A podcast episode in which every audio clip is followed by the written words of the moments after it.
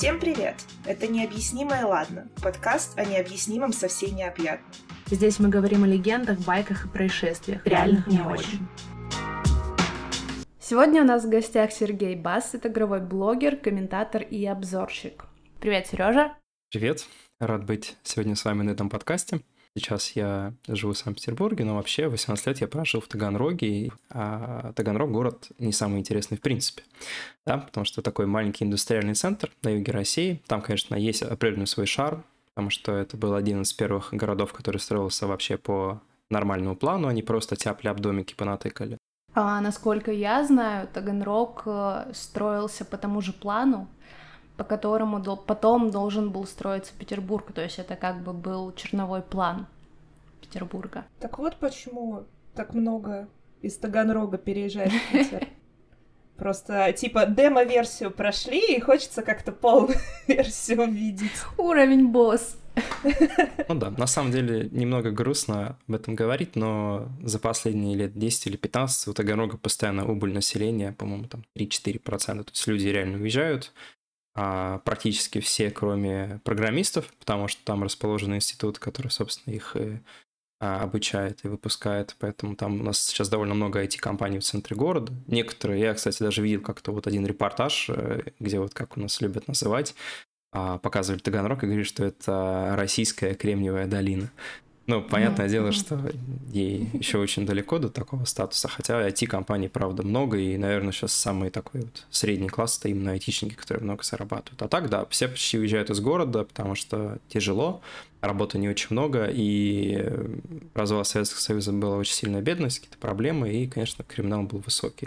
А, когда я рос, у нас э, была достаточно тяжелая ситуация в городе, как, наверное, вообще в любой э, провинциальной части России, была довольно высокая преступность, и я жил рядом с домами, в которых раньше э, селились заключенные. То есть после тюрьмы их туда подсеяли, там было государственное жилье еще в советские времена.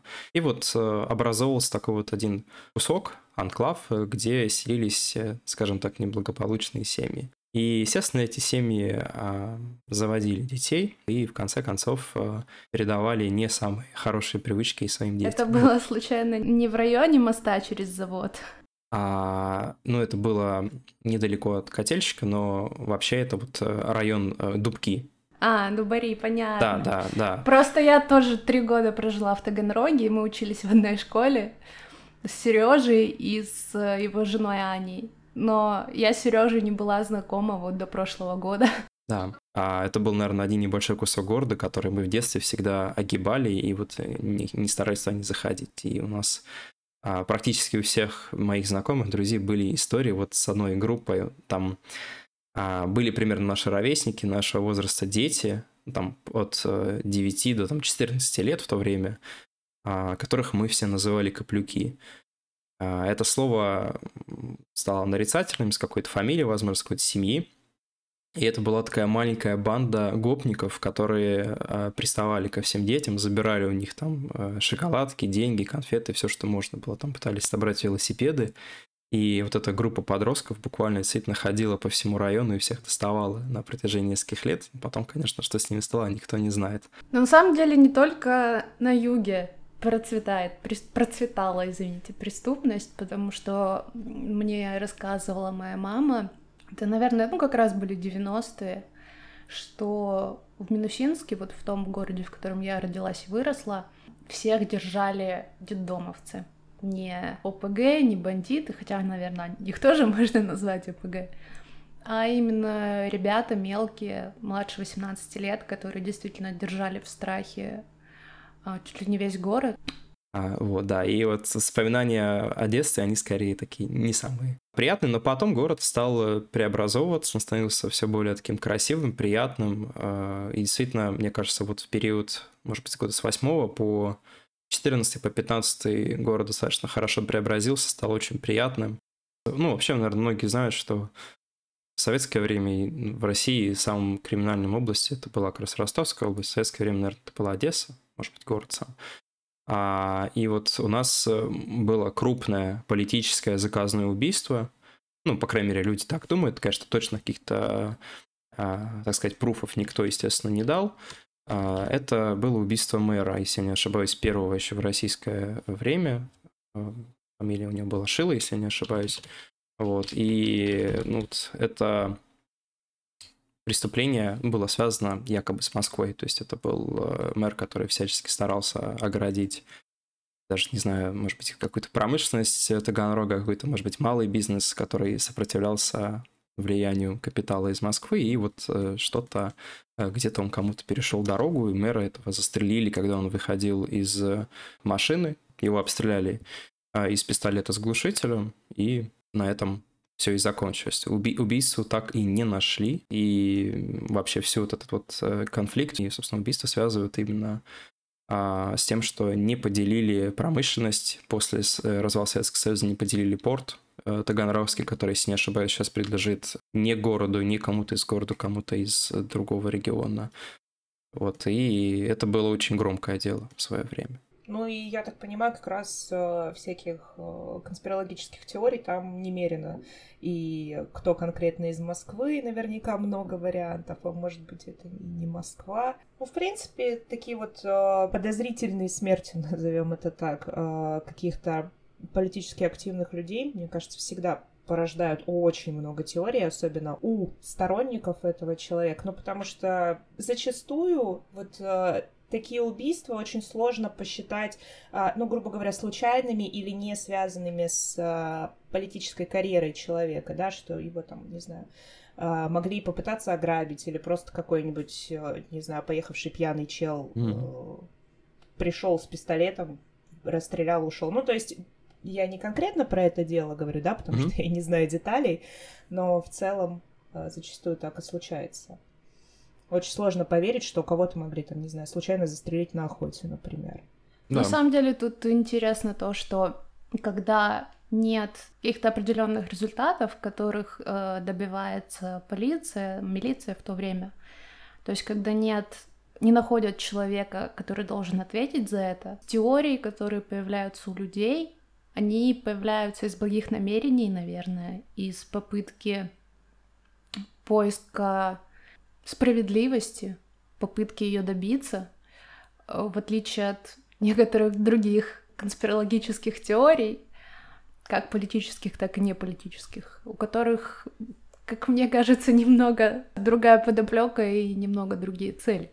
Хотя те, кто исповедует вот эти вот э, теории, вполне могут быть уверены, что они действительно тоже борются за все хорошее против всего плохого.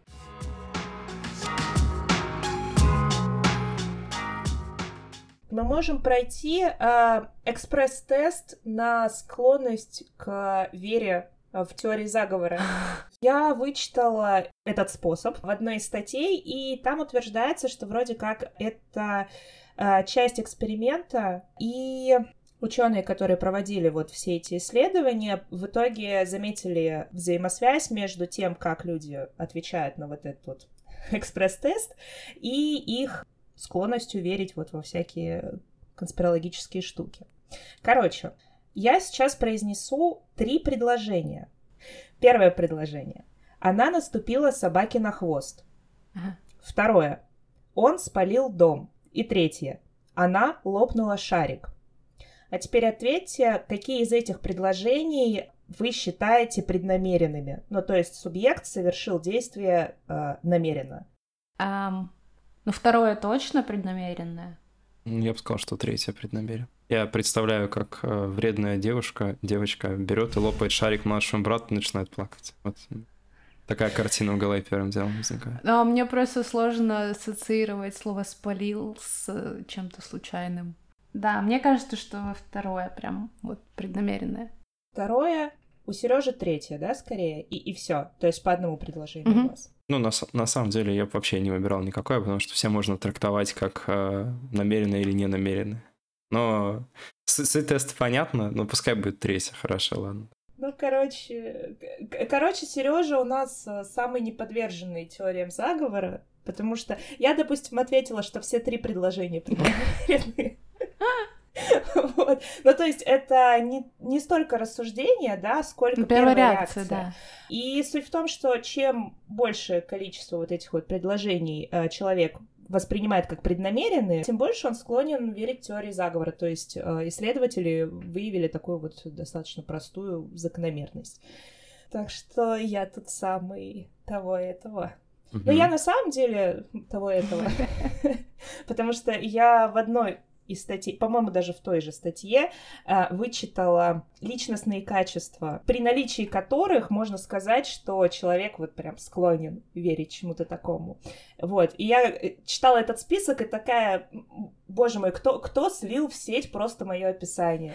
Потому что это высокий уровень тревожности, высокая потребность в контроле над окружающей средой, высокая потребность в субъективной уверенности или низкая терпимость к двусмысленности. Но на самом деле дело-то в том, что я не то чтобы верю вот какую-то конкретной теории заговора, но э, я ощущаю, что многие из этих теорий могут, в принципе, оказаться правдой. Ну, естественно, не история про рептилоидов, да, которую придумал конкретный чел, ну, просто потому что придумал. Просто, ну, это может быть. Но понятное дело, что есть теории, в которые, ну, даже я не поверю. Кстати, как вы думаете, откуда вообще исходит вот эта природа или, скажем так, потребность верить человека во что-то такое, что по сути не основывается ни на чем конкретном, ни на чем доказанном, а только на каких-то слухах, косвенных доказательствах и так далее.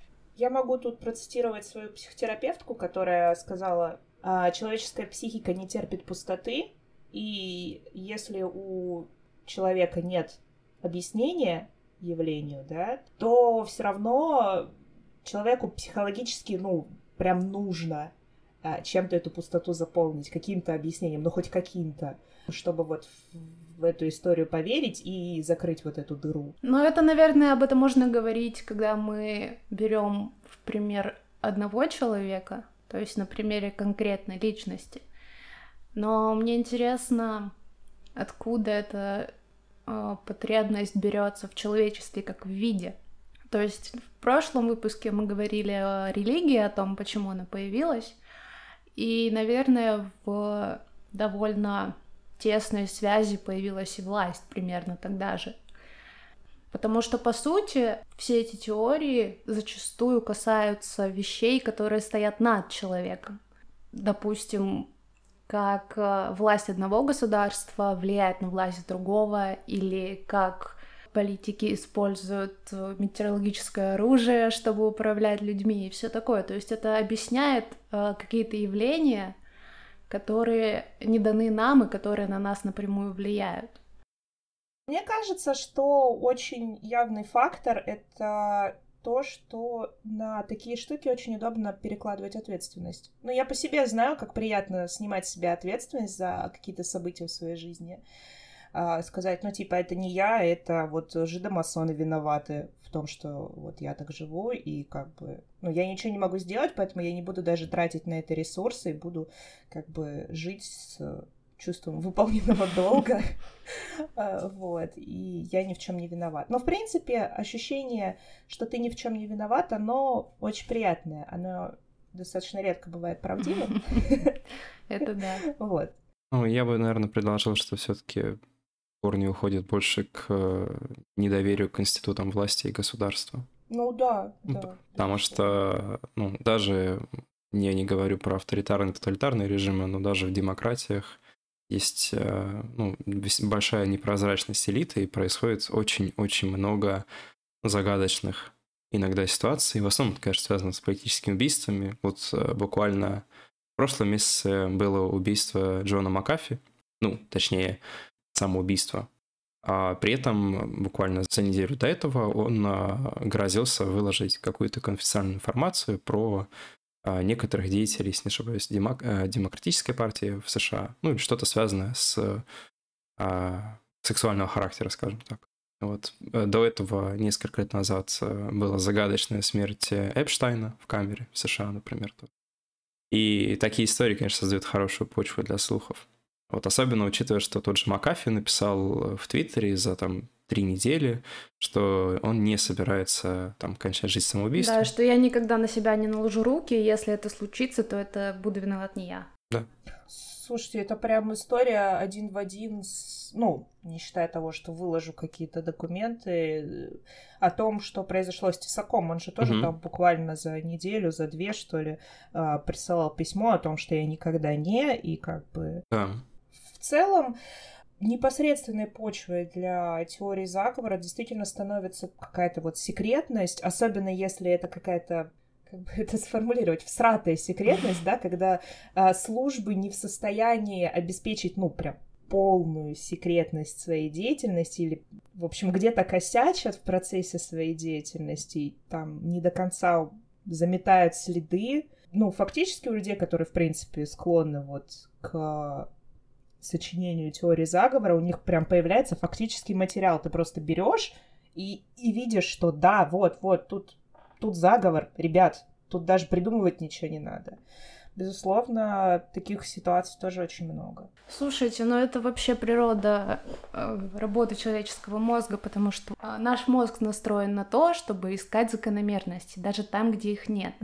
Э, Например, есть в нашем генетическом коде заложенное свойство видеть э, лица, допустим, в листве или в каких-то других э, вещах.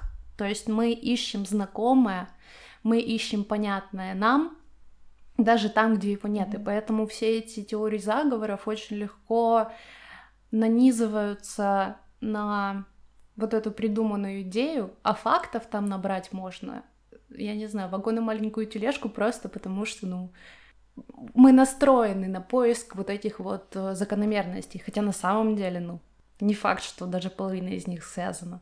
Проблема в том, что под одну категорию теория заговора попадают и совершенно, ну, неадекватные истории, да, про то, что я увидел э, в пятне на диване лицо Иисуса и начал ему поклоняться, а, до вполне как бы реалистичных, но недоказанных теорий. А, в основном, кстати, это политические, да, истории. Вот, и есть, кстати, теория э, заговора о том, что на самом деле правительства разных стран запускают э, вот как раз отбитые теории заговора, выпускают их в массы, чтобы они как бы попадали в одну категорию с плюс-минус адекватными теориями заговора и дискредитировали вот плюс-минус адекватные теории заговора, связанные с деятельностью как раз-таки этих правительств. Вот, чтобы когда человек говорил, что я там верю э, в зону 51, э, ну, условно говоря, я сейчас более адекватного примера не приведу, я не вспомню. Вот, но относительно, да, адекватный пример, ну, явно адекватнее, чем рептилоиды, а, в него сразу, типа, там, тыкали пальцем и говорили, ха, ты по-любому еще и в ждомасонов веришь, все с тобой понятно, мы не будем тебя слушать. Вот. И эта теория звучит очень правдоподобно, я вам хочу сказать. Про зону 51? Не-не-не-не-не. Про зону 51 я как-то, во-первых, не глубоко копала, а во-вторых, ну, для меня это мем.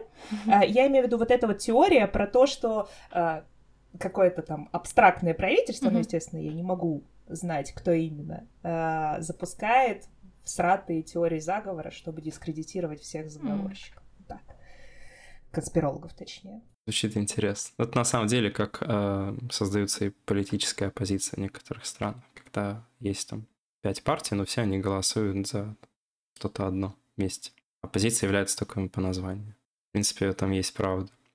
Насчет зоны 51, кстати, это, наверное, одна из самых простых теорий, которая имеет ну, такое хорошее объяснение в плане предпосылок, почему она вообще зародилась. Потому что на этой зоне испытывали экспериментальную авиацию новые бомбардировщики, истребители, которые пролетали, наверное, мимо какими-то поселками, городами, и люди, естественно, фотографировали, замечали, и отсюда, наверное, пошли вести об НЛО и подобное. Но это не отменяет того факта, что там могут быть инопланетяне. Но почему именно там? Почему именно Америка? А почему не там? Как в фильмах. Да, да. Вообще, да, созда... между прочим, создатели американских фильмов просто пытаются дать человечеству знак, М. поэтому они снимают. Ладно.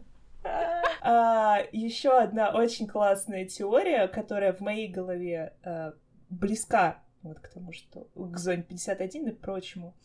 А, короче, согласно этой теории, а, холодной войны на самом деле не было. Угу. А было что? А, это была совместная подготовка двух блоков союзников к отражению инопланетного вторжения. То есть вот эти... Это прям, это очень сильная теория, это я даже не, не знаю. Даже не знаю, как ее придумали. А, Еще в этом, ну вот в источнике, где я это нашла, а, вот эта теория продолжается фразой «Северной Кореи не существует». Там на самом деле выжженная пустыня, площадка для тестирования новейшего оружия и технологий русских и американцев. Точка. Это интересно, да. Потрясающе. Но эту теорию тяжело комментировать. То есть только согласиться.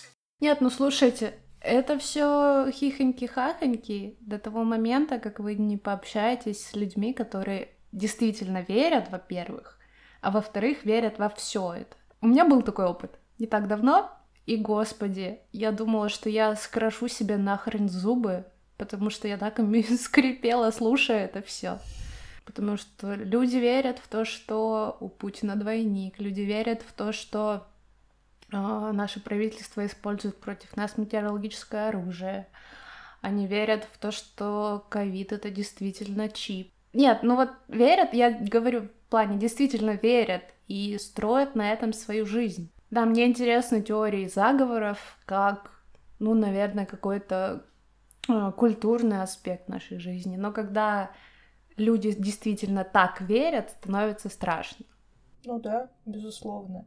Но вот, кстати, интересно, что вот в тех примерах, которые вы привели, как раз смешаны совершенно неадекватные теории, которые, ну, достаточно легко опровергнуть и доказать их несостоятельность, типа вот э, чипизации, да, через э, вакцину. А, и теории, которые, ну, как бы если делать скидку на гениальность э, некоторых деятелей, могут быть реальны. Ну, гениальность скорее в кавычках в данном случае, потому что вот двойники Путина, блядь, честно, я не удивлюсь. Вот вообще ни разу не удивлюсь, ну правда. Типа, я не верю, но как бы это может быть вполне. Ну, потому что, блядь, ну это же настолько бред, что они реально могут так сделать. Ну, на самом деле, ну, двой, двойники в политике это распространенное явление. Это да. вот на случай покушений, например, вот э, того же Фиделя Кастро было совершенно больше, больше чем 600 покушений. И неудивительно, что у него вполне мог быть двойник какой-нибудь на такой случай. Да, то есть это вполне рабочая схема.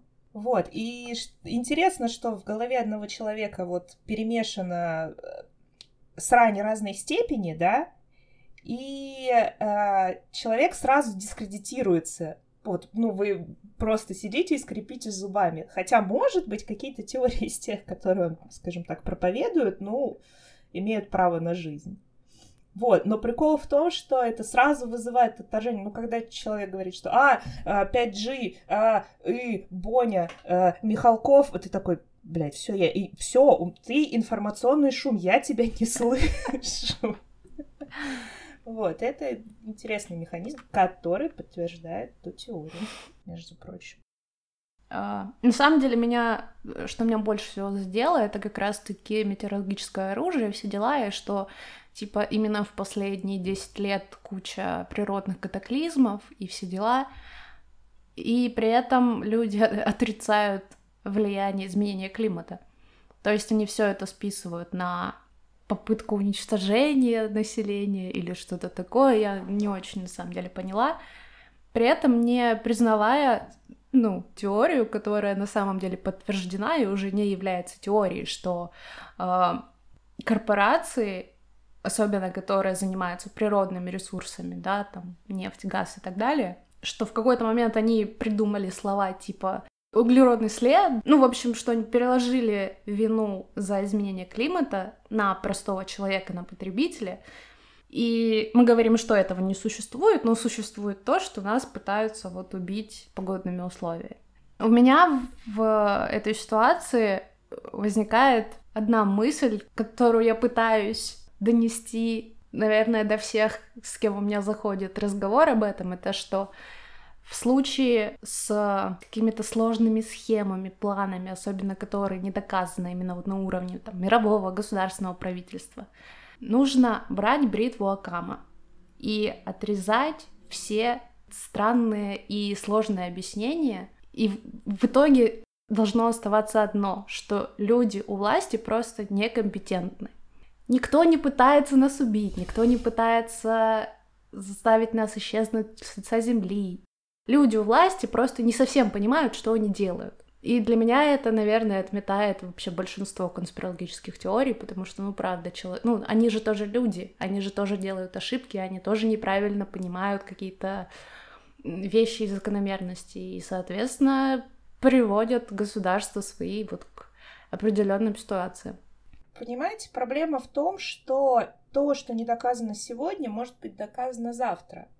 И история про то, что никто не пытается нас убить, ну, конкретно нас, скорее всего, вряд ли.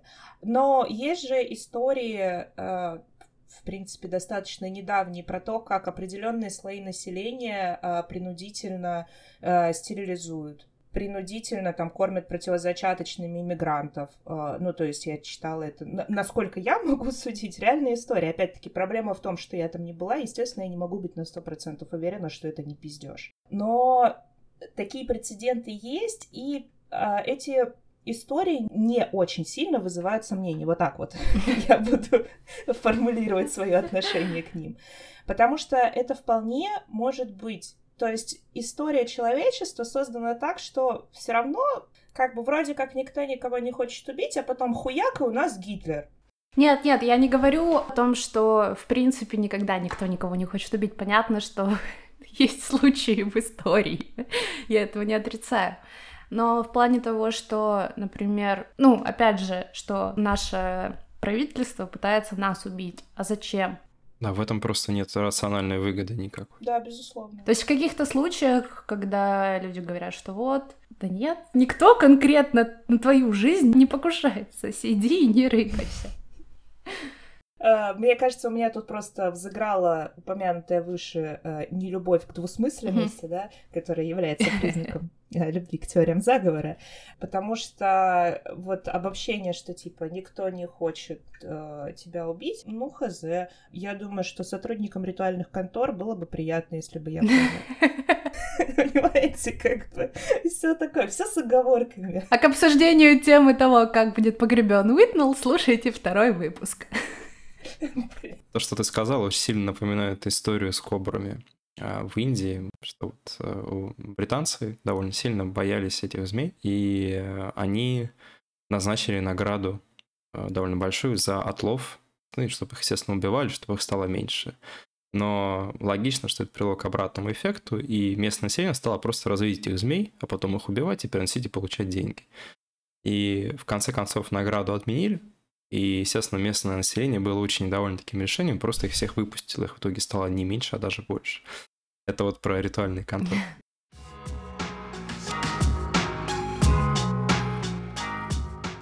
Просто во всех таких теориях есть, э, ну, как правило, какое-то еще одно интересное объяснение или какой-то альтернатива. Э, большинство людей не отрицают изменения климата, но спорят, э, насколько велик в нем антропологический фактор, насколько вообще человек влияет именно на климат, а не это какой-то очередной цикл или подобные изменения.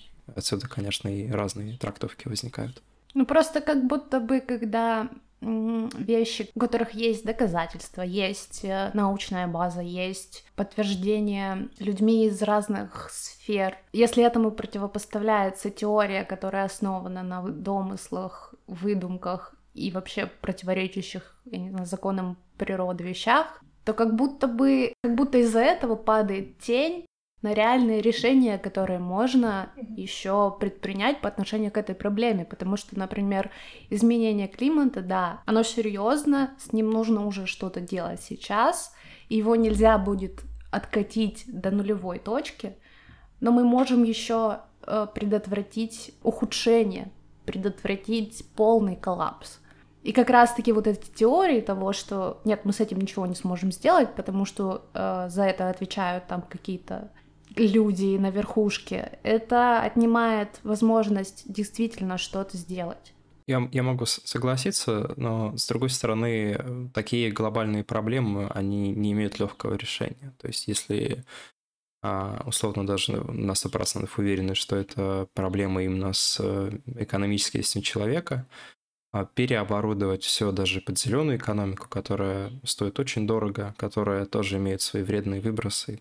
Проблема в том, что а, решение таких проблем, оно, как правило, несет огромные издержки. Не только денежные, но и в том числе в плане уровня жизни, в плане места работы для населения. Это в целом очень похоже на ситуацию с ковидом и с локдауном. Да? С одной стороны, а, аморально, наверное, не носить маску, не закрываться на ковид и ходить, общаться со всеми, да. А с другой стороны, морально ли закрывать э, место работы человека, за которое он кормится, морально ли отменять какие-то плановые операции, морально ли вот не позволять людям а, использовать свою личную свободу, пространство. То есть это очень э, спорный вопрос всегда, поэтому тут нельзя дать однозначный ответ. То есть, с одной стороны, у вас всегда будет какая-то большая издержка, какие-то большие потери. Ну, знаешь, легче оно не станет с помощью конспирологических теорий, поэтому... Вот, само собой, да. А, как правило, большинство таких теорий, они все равно не влияют на вашу жизнь в, в разной степени. Ни в, практически ни в какой, если вы говорите там, про инопланетян или про рептилоидов. Ну, то есть не влияет конкретно на твою жизнь. Да. В, в целом, просто, э, как Катя говорила до этого, есть бритва Акама, есть это более простое объяснение, более логичное. Как правило, оно зачастую и самое верное. А в данном случае не нужно придумывать ждомасонов, чтобы объяснить что-то другое на уровне базовой политики или экономики. Поэтому Тут, видите, еще прикол-то в том, что логика на самом деле это не, не какая-то константа, скажем так. То есть не существует единой, универсальной, абсолютно правдивой логики. Конечно, нет. Вот. Проблема, понимаешь, какая еще очень э, тяжелая? Э, очень тяжело найти доказательства, которые были бы проверяемы. То есть об этом можно спорить, но поскольку это предмет не материальный, не вещественный, вы никогда не сможете прийти к какому-то общему знаменателю. Ну, потому что это и называется вера в теории заговора, да, то есть никто не говорит доказательств. Нет, они говорят. Да, но даже у нас в лексиконе используется слово «вера в теории заговора». Вы не, вы не придерживаетесь, вы прям верите. Я же говорю, это все все равно э, исток таких проблем, ну не проблем, просто теории, это недоверие к какому-то источнику информации.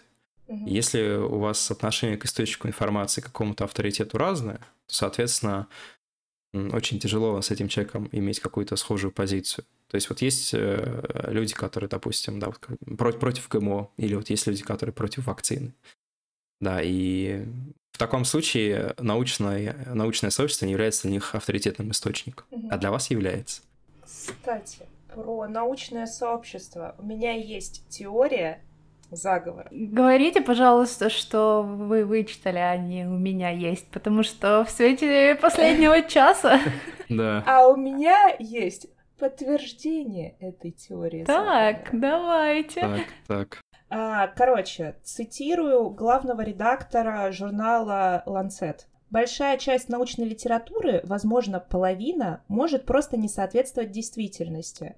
А, я поражен исследованиями с небольшими размерами выборки, крошечными эффектами, недействительными исследовательскими анализами и вопиющим конфликтом интересов, вместе с содержимостью преследования модных тенденций сомнительной важности. Наука повернулась ко тьме. Вот.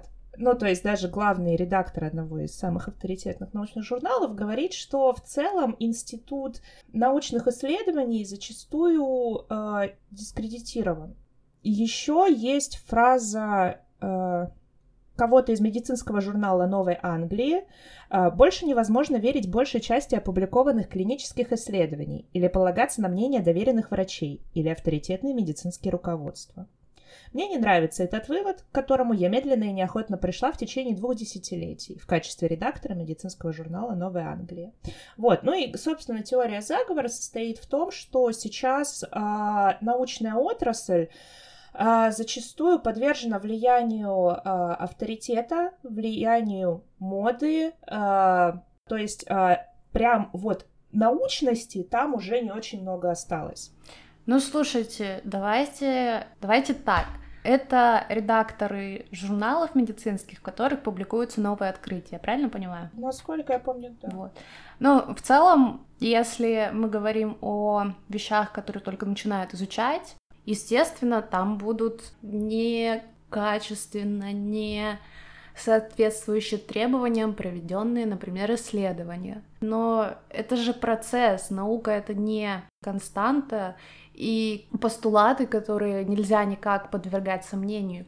Это, ну, довольно-таки э, сомнительный э, маркер вообще состояния науки в целом, потому что все то, что является новым, мало исследованным, конечно, будет находиться примерно в таком состоянии, потому что люди хотят чего-то нового, люди хотят доказать то, что не было доказано раньше, или наоборот доказать какую-то противоположную э, гипотезу, теорию и так далее. То есть это, мне кажется, не очень хороший образец. Ну, смотрите, э, суть э, вот этой конспирологической, ну, полуконспирологической теории э, состоит в том, что как раз э, сейчас в науке э, нет нормально работающих фильтров. И э, зачастую даже специалисты не в состоянии отличить говно от не говна. Вот в чем вся проблема. И при отсутствии вот такого вот фильтра, да, то есть какого-то института, который нормально бы все это проверял, вся отрасль, ну, как бы скатывается непонятно куда. То есть к отрасли в целом нет доверия, если ты можешь в любой момент вступить в говно. Ну, как будто бы, опять же, все упирается в то, что человек — это человек, и он не всегда компетентен, и не всегда можно угу. прийти к какому-то верному выводу и решению. Ну, даже если соберутся куча, я не знаю, величайших выдающихся умов вообще всего мира. Угу. Да, иногда верного решения нет, как вот Сережа говорил про э, ковид, э, угу. что так есть очень много последствий, что так, и как-то, ну, ты в любом случае в говне. Так вот, у меня есть доказательства, блядь. А, в 2018 году западный научный мир сотрясает огромнейший скандал. Трое достаточно уважаемых ученых признались, что в течение целого года проводили э, своего рода социальный эксперимент. Они писали э, совершенно бессмысленные и даже откровенно абсурдные научные статьи в различных областях социальных наук чтобы доказать, что идеология в этой сфере давно взяла верх над здравым смыслом. Одна из наиболее абсурдных статей, например, рассказывала о том, что секс между собаками в парке необходимо рассматривать в контексте культуры изнасилования. И эта статья была отмечена специальной наградой. То есть а, они написали порядка 20 статей, из них... А, вообще начнем с того, что они писали э, эти статьи под вымышленными именами. И под вымышленными именами статьи были опубликованы в рецензируемые научные журналы. А, то есть туда, куда принимают только аккредитованных каких-то ну, ученых. Ну, то есть это научные журналы, у которых, по идее, как раз должны, должен присутствовать вот этот вот фильтр, mm-hmm. да, проверки. Mm-hmm. Из э, а, 20 написанных работ, как минимум 7 были отрецензированы ведущими учеными и после этого приняты к публикации. И единственный вопрос, который возник у одного из рецензентов за вот всю историю этого эксперимента, действительно ли автор работы вот про э, собак наблюдала в городском парке Орегона по одному собачьему изнасилованию каждый час? Это единственный вопрос, который возник у того, кто составлял рецензию на эту статью. Понимаете? Тут есть маленькая тонкость, на самом деле, э, между точными науками, да, или, э, и, допустим, потому что биологией, физикой, и гуманитарными науками, социальными mm-hmm. науками, как они называются обычно на Западе.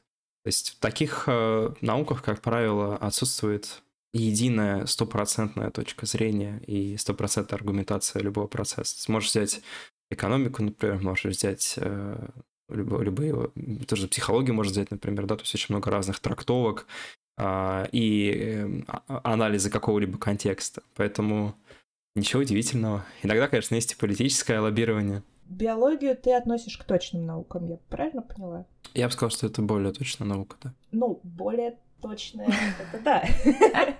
Не, э, тут, тут просто, понимаешь, есть э, ну, такой вопрос, что в каждой науке есть э, ну, какая-то пропорция. Физики, наверное, нет вообще ничего гуманитарного, да, то есть, ну, допустим, в той же экономике есть вот 50% статистики, математики, есть 50% спекуляций насчет анализа поведения потребителя и, допустим, того же, да, то есть здесь а, очень-очень тяжело сказать, на 100% или как-то что-то рассчитать. Не всегда это возможно. То же самое, ну, особенно это касается социологии, например, это вообще ну, отдельная тема. Блин, я просто сейчас вспомнила пример. А, я вообще работаю с антикварными книгами, угу. и а, не так давно я описывала издание на французском языке, по-моему, начало 19 века. И это издание было написано ученым, ну, по сути, биологом, то есть я точно не помню его специализацию. И это издание было подтверждением того, что женщина может забеременеть без э, соития. Uh-huh. И это была э, книжка, ну вот примерно то, что я вот описывала до этого, да, то есть вот примерно то же самое, что вот этот вот эксперимент. То есть наукообразно доказывала, что действительно, да, я вот наблюдал, я проводил опыты, эксперименты и прочее ну, как потом выяснилось, это была такая достаточно жесткая, скрытая сатира на, ну, в общем, на Академию наук, которую этого ученого по каким-то личным причинам, ну, по крайней мере, так заявляется сейчас в источниках, не приняли.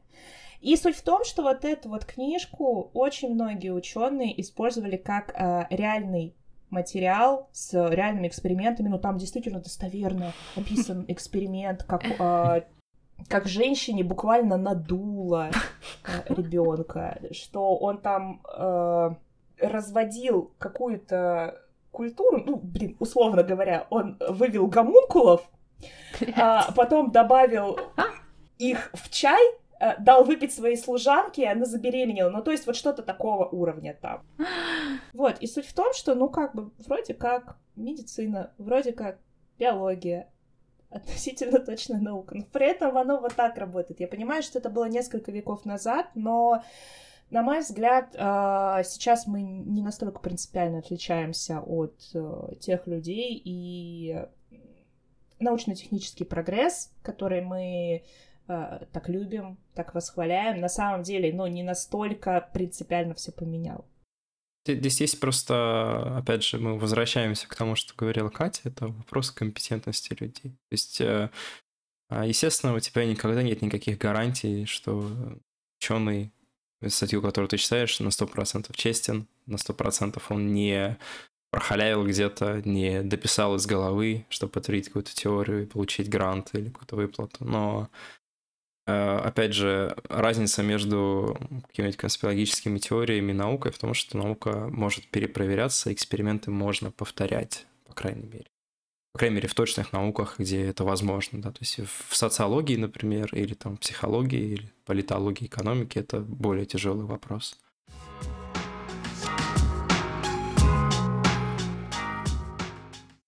Вот мы, мы начали сегодня разговор о конспирологических теориях и, ну, из таких более, я бы сказал, приземленных, более реальных, да. Некоторые такие вещи в ходе истории вскрывались.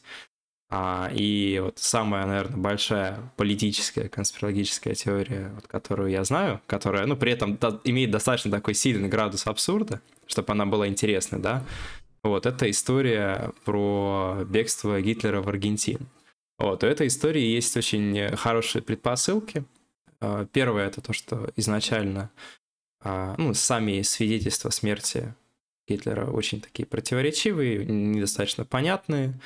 Вот, хотя, конечно, впоследствии нашли некоторые э, биологические подтверждения а, и есть второй очень важный факт. Это, естественно, после войны очень многие нацистские преступники или же даже просто члены СС, они пытались, э, естественно, как-то замести следы и как-то обустроить свою жизнь после войны. Понятное дело, что а, в Германии все это время, в следующие годы, проходил очень долгий процесс денацификации. А, кому-то давали сроки, кого-то просто, кому-то запрещали занимать какие-то управляющие должности.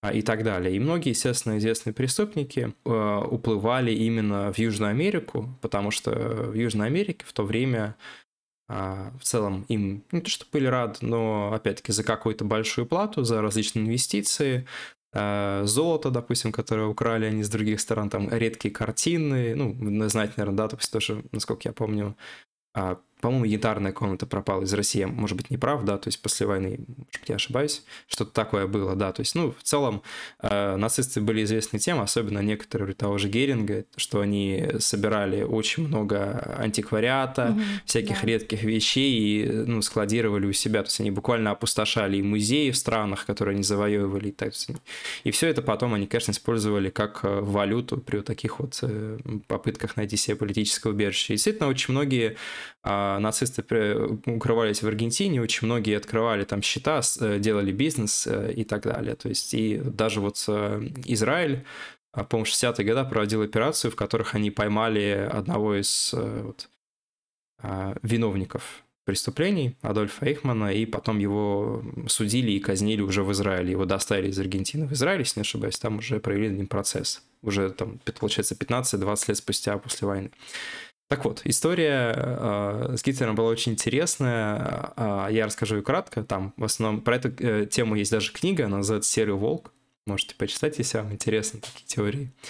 А, теория заключается в том, что на самом деле был убит двойник Гитлера, а он сам пробрался по метро Э, какой-то такой более-менее безопасной зоне, э, где под поддельными документами и уже сменив внешность, бриф, усы там. И все. Да, да, да, все. А, сел на самолет, долетел до Дании, а, где сел на подводную лодку и очень-очень долго на этой подводной лодке плыл до Аргентины. Эта подводная лодка была оборудована, он взял с собой свою жену, Еву, свою собаку Блонди, вот еще там некоторых людей, и вот доплыл до Аргентины, и потом жил вот в одном а, удаленном поместье, ну там 10 или 15 лет до конца своих дней, пока окончательно уже совсем ему не стало плохо от деменции, от депрессии и так далее. Вот, и в итоге он там закончил без друзей и в полном одиночестве, в старости умер. Вот. И у этой теории тоже очень много разных было интересных источников и какие-то вот сомнения и поиски а, со стороны а, службы безопасности США, а, ФБР, да, то есть они пытались, они искали информацию про Бормана, это была правая рука Гитлера и про самого Гитлера, то есть э, у спецслужб были какие-то сомнения в его смерти, а, факты о том, и вообще городская легенда есть такая в Аргентине, то есть люди в том, в том районе, в Ла-Плата, говорили о том, что действительно они увидели, что он якобы тут жил. Тяжело понять, насколько это городская легенда, но на самом деле, конечно, она достаточно маловероятна. В любом случае, это не меняет, опять же, как и ну, большинство теорий заговора, по крайней мере, вот это э, ход истории она никак не меняет. В любом случае. А ты знаешь, почему именно Аргентина? Э, ну, в целом, да, потому что это государство, которое симпатизировало Рейху какое-то время, и, опять-таки, это государство, которое было радо принимать инвестиции и деньги, и огромный капитал. И, кстати, там можно тоже посмотреть там косвенные сведения, почему подозревают именно Аргентину, это о том, насколько сильно увеличился золотой запас страны в этот период. Ага. А, вот это интересно, кстати. Это, конечно, более вероятно, чем другая теория, связанная с тем, что Гитлер выжил.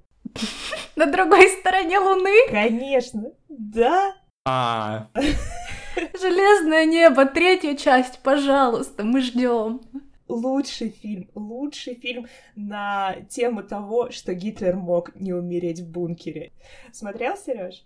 Нет, я не смотрел. Но про бункер есть, кстати, тоже одна из теорий. Опять же, а, все такие теории, они тоже берутся, ну, не без контекста, потому что в 45 году фактически, ну, вся верхушка Рейха страдала оккультизмом. Это да. Геббельс раскладывал, ну, не карты Тара, а занимался астрологией, и вот э, в одном из прогнозов а на апрель, по-моему, они там, было какое-то, что произойдет какое-то потрясение, которое резко поменяет там курс истории. И в этот э, месяц умер Рузвельт да, президент США. И э, таким образом они надеялись, что вот США или Запад сможет заключить э, с ними какой-то хотя бы мир, чтобы потом ну, вступить в войну против Советского Союза. Это не произошло.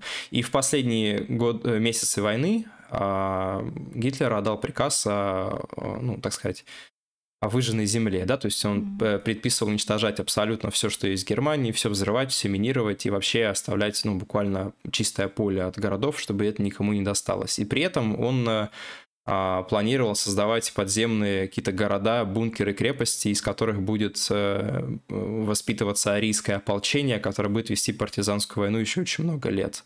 То есть это, это реально это реально факт. Они даже как-то назывались... Я точно не помню. Я помню, что у них была отсылка к оборотням, и что это вот будет какое-то движение. Естественно, оно просто не возникло по понятным причинам. А, вот, ну, то есть, действительно, был проект какой-то мега подземной крепости в Баварии, в горах, э, да, в, том, в Альпах, где вот э, что-то подобное может быть. Конечно, теории заговора-то очень много. Кстати, вот вы искали про обратную сторону Луны, а есть еще ведь про секретную базу в Антарктиде. Тоже и тоже, нацистская база. Класс. Кстати, про это, по-моему, Мертвый снег. Это серия фильмов, их два или три штуки. Там э, зомби-нацисты. Но я еще не смотрела. А еще есть э, в фильме Grand House два полноценных фильма и несколько трейлеров несуществующих фильмов. И один из трейлеров э, это трейлер типа фильма Робо-зомби под названием «Женщина-оборотни СС». Вот. Ну и, в принципе, в популярной культуре очень много э, обыгрываются вот истории именно про оккультизм, про оборотней э, в контексте нацистской Германии. В Ленинградской области есть э, место, которое называется бункер Гитлера. Непонятно почему, никто не знает, просто по приколу, видимо. Ну, то есть это какой-то бункер? Это похоже на вроде как вырубку в скале, и обнесено по бокам бетонными плитами, вход железными воротами. Вроде там бурили, что-то бурили, короче. Но почему бункер Гитлера, непонятно, просто по приколу.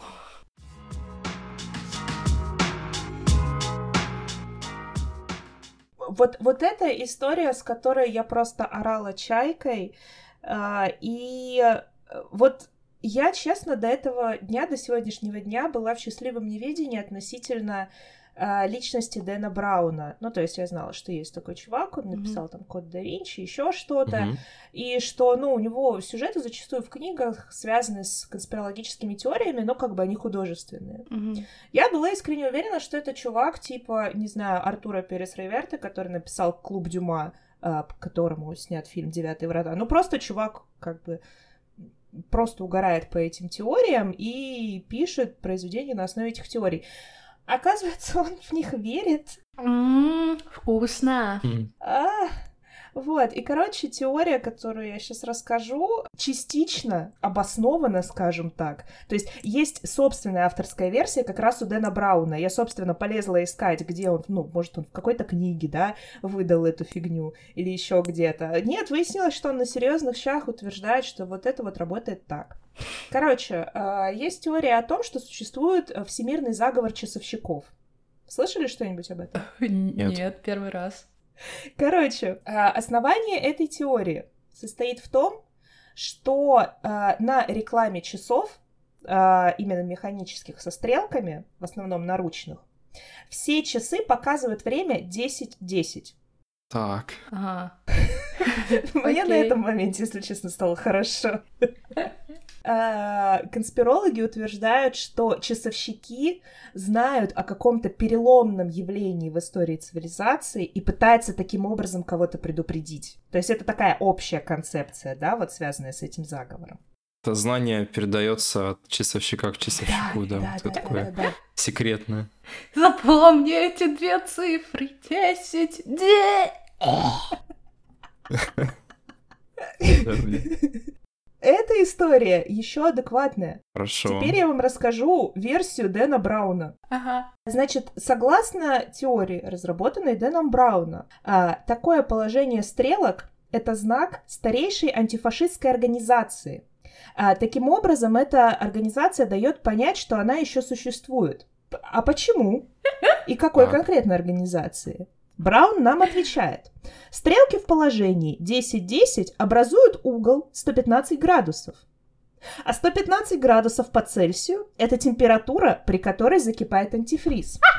А антифриз созвучно со словом антифриз. А это название партизанской антифашистской организации, которая действовала в Европе. Я, кстати, не нашла никаких доказательств, ну, кроме слов Брауна, существования этой, э, этой организации. По версии Брауна, кстати, именно эта организация изобрела а- антифриз и назвала его в честь себя, но чуть-чуть изменила слово, чтобы не палиться. Я сейчас умру. А, Вот.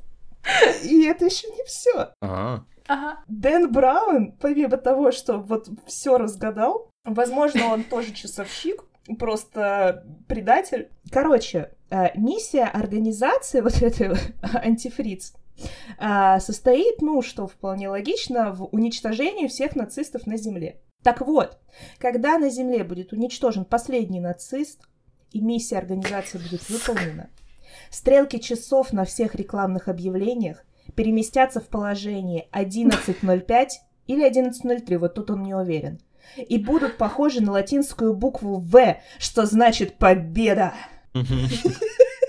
Не, ну это прям кру- круто звучит, конечно. Тут, конечно, сразу возникает вопрос, а э, какой момент будет точка отсчета последнего нациста? А как раскрыть нацистов, которые в душе нацисты? Как они узнают, что вот именно этот был последний? У меня просто есть тоже конспирологическая теория насчет Дэна Брауна. А, Заключается, в- заключается в том, что Дэн Браун говорит, что он верит в эти вещи, чтобы лучше продавать свои книги. Ну, может быть, кстати, может быть. Ну, теперь мне захотелось почитать, на самом деле. Вот видите, как хорошо это работает. Я вот уже... А вот у меня наоборот, я до этого еще думала почитать когда-нибудь код да Винчи, а вот я когда это узнала, я такая, не-не-не-не, в пизду, потому что а, человек в предисловии к коду да Винчи, собственно, пишет о том, что все там исторические события, все произведения названы мной с исторической чет- э, точностью. А потом выясняется, что он неправильно указал место захоронения Рафаэля, и ты такой, «М, понятно. То есть там вплоть. Я читала историю о том, что чуваки, ну, условно говоря, те, кто следят за местом захоронения, где якобы, по словам Дэна Брауна, похоронен Рафаэль, им пришлось установить специальную табличку, на которой написано «Рафаэль не захоронен здесь, он захоронен там».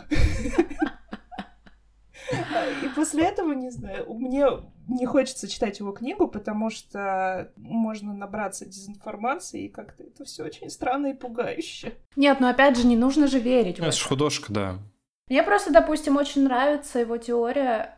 Один из сюжетов а, в его книгах о том, что а, священный Грааль это на самом деле а, Мария Магдалена, и что последний представитель рода Иисуса и Марии а, является как раз-таки типа вот этим вот священным Граалем, потому что в нем содержится кровь Иисуса. Это же прикольно именно в- с точки зрения художественной. То есть такой, такой фанфик на Библию. Это же очень круто. М. Ну, в принципе, да, но я скорее почитаю, наверное, тогда Умберто Эко и э, Перес Реверта. Типа, я не читала пока ни того, ни другого, ни третьего, но они в целом в моей голове немножечко похожи, но при этом, типа, Умберто Эко и Артура Перес Реверта, во-первых, библиофилы, вот, во-вторых, а, они, они адекватные, я не знаю. Они просто не высказывали своих взглядов по поводу конспирологических теорий. Куда вы знаете?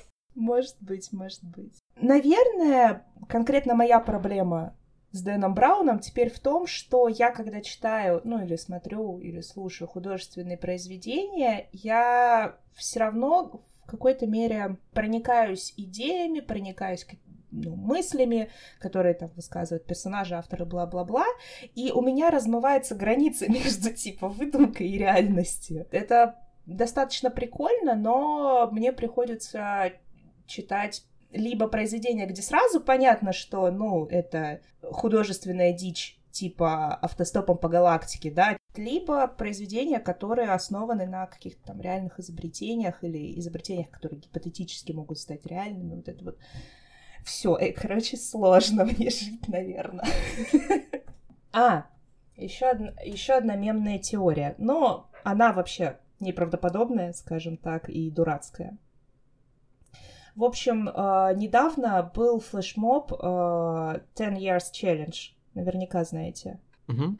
Мгм, да. Вот. э, С фотографиями? Да-да-да, когда постили фотографию себя, это было в 2019 году, если я не ошибаюсь, и постили фотографию себя, типа, в 2019 году и в 2009 году, что, типа, вот как мы изменились за 10 лет. Да и флешмоб был очень популярен, там э, участниками стали более 7 миллионов человек. А, так вот, существует э, теория о том, что этот флешмоб был запущен специально для обучения нейросетей и для формирования огромной базы данных человеческой внешности за 10 лет. И вот как бы за нами всеми было проще следить. Ну, интересно. Кстати, я не сказал, что эта теория самая неправдоподобная. То есть, ну, вполне, э, может быть, э, э, флешмоб запускали не с целью обучения нейросети, но нейросеть вполне может учиться. так. Проблема в том, что этот челлендж не очень нужен. Господи, многие люди ведут Инстаграм 10 лет. Зачем? Да, это правда. Ну, потому что в, инста- в Инстаграме не настолько четкие, допустим, фотки в профиль, ну, или там, И не факт, что настоящий. да, то есть, ну, вот, допустим, у меня фото в Инстаграме, одно фото в маске, плавательное, другое со У свадьбы, тебя то есть, Инстаграму месяц. да, поэтому трудно сказать. Вот интересно, что для меня эта теория примерно на одном уровне с заговором часовщиков, и вы такие, бля, а, ну, может быть. И ты сидишь такой, «Не, ну, как бы да, конечно, но мне так сложно в нее поверить, ну, вот, вот себе не представляете. Здесь нет какого-то, знаешь, злого умысла или какого-то хитрого плана особо. То есть, ну, это, эти данные можно брать, на эти данные можно тренировать нейросети, просто использовать их. То есть, ну, в этом нет какого-то, знаешь, а, гипотет- нет какого-то гипотетического подвоха, как это обычно бывает в теориях заговора. В самой теории очень много подвохов, что это единая база данных, которой имеют доступ э, спецслужбы и киберпреступники, и это продается где-то в Даркнете. Ну, как бы там... Нет, там, там отлично довинчено. Это, это, кстати, тоже, на самом деле, неудивительно, например, настолько, ну, если вы слышали про разные сливы данных, которые Ну происходят да. там каждый год, там, условно, там, когда сливают данные из госуслуг, например, все Мгм. паспортные и все прочее, это не то, что прям что-то удивительное в 21 веке. Не стоит забывать, что в некоторых государствах стоят э, камеры на улицах, которые опознают лица, да, например. То есть, и вот э, в Москве буквально на прошлой неделе тестировали оплату проезда по метро через фейс-контроль, так сказать. Мгм. Да, по биометрии. Шутки шутками, но это и есть способ, которым Да. государство может отслеживать твое перемещение, а, а также оно может тебя этим репрессировать, закрыв э, вход в метро по биометрии, да, то есть это все на самом деле вполне реально. Раньше просто это было ну, в антиутопиях какого-нибудь э, Оруэлла, да, а сейчас это ну, вполне технологически становится возможно. Да, безусловно. Ну да, как будто бы тотальный контроль, это, наверное, та э, теория заговора, о которой мы можем в целом все согласиться. Ну, то есть, да, вы, вы- вы же знаете, что, допустим, в случае какого-то большого преступления вашу выписку телефонных звонков получат, например, да, то есть э, это, это не кажется чем-то, ну, за гранью реальности, на самом деле. Это как будто опять возвращается к тому, что вот мы сидим, и нам, ну, скажем так, интересно послушать некоторые из этих теорий, но мы это воспринимаем исключительно как какой-то, я не знаю, досуг, может, ну, просто тему для разговора. Это guilty pleasure. Да, а кто-то воспринимает и принимает это настолько близко к сердцу, потому что, ну, никто не знает э, до сих пор, насколько человеческий мозг полную глубину того, как он работает, и насколько все эти теории могут привести к, ну, черт знает к чему вообще. Да. Сереж, спасибо, что пришел. А вам тоже спасибо. Рады были с тобой услышать, да. А слушателям, наверное, посоветуем критически подходить к разным теориям заговоров и, наверное, проверять информацию. И верить сердцу. И проверенным источникам. Всем пока!